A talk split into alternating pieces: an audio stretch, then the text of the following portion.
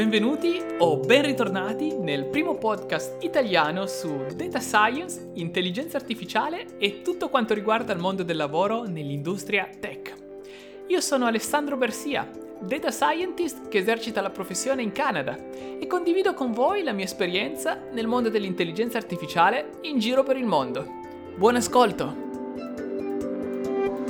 Quando si parla di data science ai non addetti ai lavori, eh, ma non solo ai non addetti ai lavori. Spesso la prima cosa che viene in mente sono proprio modelli di machine learning, intelligenza artificiale, che per carità, pur essendo questi parte integrante della professione, in realtà non sono di certo le uniche skills che un eh, data scientist deve possedere. Anzi, se poi andiamo a analizzare come un data scientist spende il suo tempo, ci accorgiamo che machine learning, intelligenza artificiale sono proprio la punta dell'iceberg di quella che invece è una piramide di competenze che richiede delle basi eh, soprattutto in termini di eh, estrarre i dati, capire cosa si può fare con i dati, che adesso vedremo in dettaglio. Io infatti andrò proprio a disegnarti questa piramide di competenze che un data scientist deve eh, aver proprie. Anzi, ti ricordo che se sei interessato a, ad avanzare la tua carriera nel mondo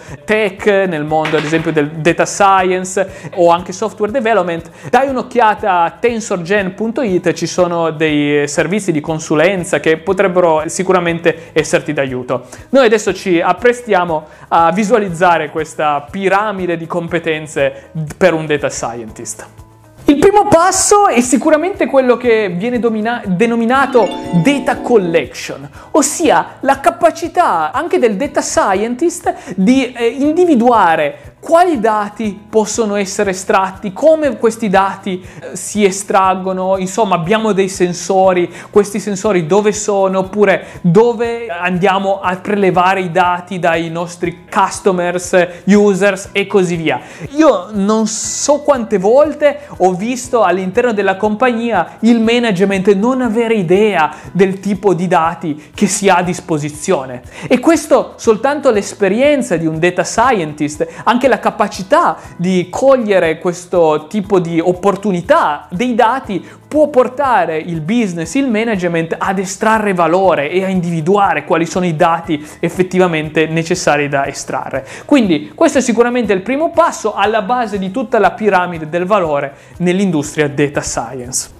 Il secondo step è sicuramente quello che viene denominato extract Transform Load. Raggruppa tutti quei frameworks, quei sistemi per lavorare con i big data. Ecco, per farti qualche esempio, qua abbiamo Spark, Hadoop, se vogliamo stare nell'ecosistema Google, ad esempio BigQuery, Dataflow, insomma, tutta quella serie di framework che permettono di utilizzare i big data principalmente in modo distributed, perché ovviamente una sola macchina non sarebbe in grado di lavorare con miliardi di data points. Quello che viene richiesto da un data scientist in questo caso non è conoscere ogni framework esistente al mondo. Eh, ovviamente questo non è possibile, quello che però un data scientist deve sapere è aver almeno lavorato con qualcuno di essi, avere conoscenza di quali sono i principi alla base di questi eh, tipi di frameworks e eh, principalmente magari se c'è da operare una scelta, lavorare assieme ai data engineers nel capire qual è la migliore soluzione eh, e così via.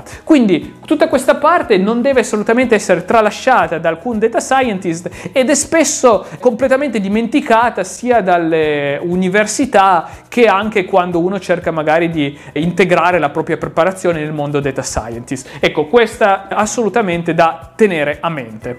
Andiamo avanti col prossimo step. Il terzo step è sicuramente quello che viene denominato data exploration and data cleansing e sono proprio tutte quelle attività che il data scientist mette in atto per cercare di capire se nei dati ci sono delle anomalie, se ci sono degli errori, se c'è del rumore tra virgolette nei dati. Ecco, in questa, in questa fase il data scientist è il protagonista assoluto, sarà proprio il data scientist in funzione della sua esperienza a interfacciarsi confrontarsi con i data engineers, anche con il management, per capire se si può procedere con i prossimi steps oppure, come avviene molto spesso, magari bisogna ritornare allo step precedente per correggere alcune anim- anomalie in come i dati vengono estratti oppure per suggerire proprio alla base di questa piramide del valore come i dati bisogna effettivamente raccoglierli. Quindi ancora una volta il data scientist deve dimostrare eh, esperienza e conoscenza proprio del, di tutta questa pipeline, eh, sarà lui a decidere se si può andare avanti con i prossimi steps.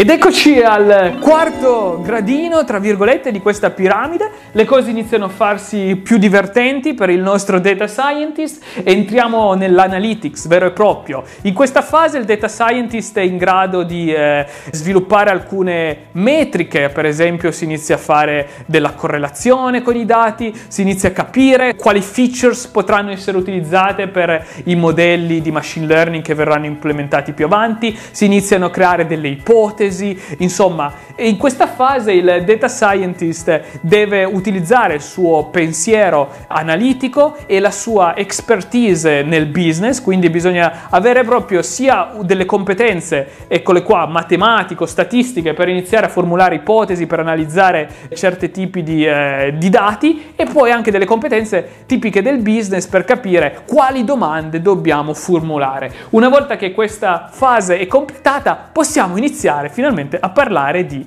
machine learning. Quindi vediamo lo step 5. Ed eccoci qua al gradino numero 5, finalmente il data scientist inizia ad implementare dei modelli, algoritmi di machine learning, ma io l'ho denominato simple machine learning, perché eh, un data scientist non parte implementando eh, deep neural networks oppure eh, lo state of the art per quanto riguarda ricerca in ambito scientifico, no, il eh, data scientist inizierà con uh, algoritmi che sono di norma già piuttosto conosciuti e collaudati, passatemi il termine, per esempio logistic regression, random forest e così via, proprio eh, per cercare di mantenere il livello di complessità ancora, tra virgolette, manageable, quindi sotto controllo e testare le ipotesi che aveva sviluppato nello step precedente. Poi in seguito e soltanto quando si arriva al vero e proprio ultimo gradino della, della piramide, le tecniche avanzate verranno implementate se queste si sono rese necessarie. Ed è qua che possiamo metterci intelligenza artificiale, artificial intelligence o qualsiasi algoritmo estremamente avanzato che rappresenta lo state of the art. C'è da dire che di norma nel lavoro del data scientist bisogna vedere se vale la pena aumentare le performance del modello di una, di una virgola spendendo magari altri 3-4 mesi di ricerca. Questa è una scelta che viene decisa insieme al business e di nuovo ancora una volta il data scientist dovrà motivare e guidare il management e tutta la, la compagnia, tutto il team del, dei big data dell'azienda nel capire cosa saranno i prossimi step, da cosa aspettarsi da un ulteriore investimento, per esempio un mese di ricerca aggiuntiva sul, sul modello, quale beneficio al business o al problema specifico porterà questo incremento. Un saluto Ciao!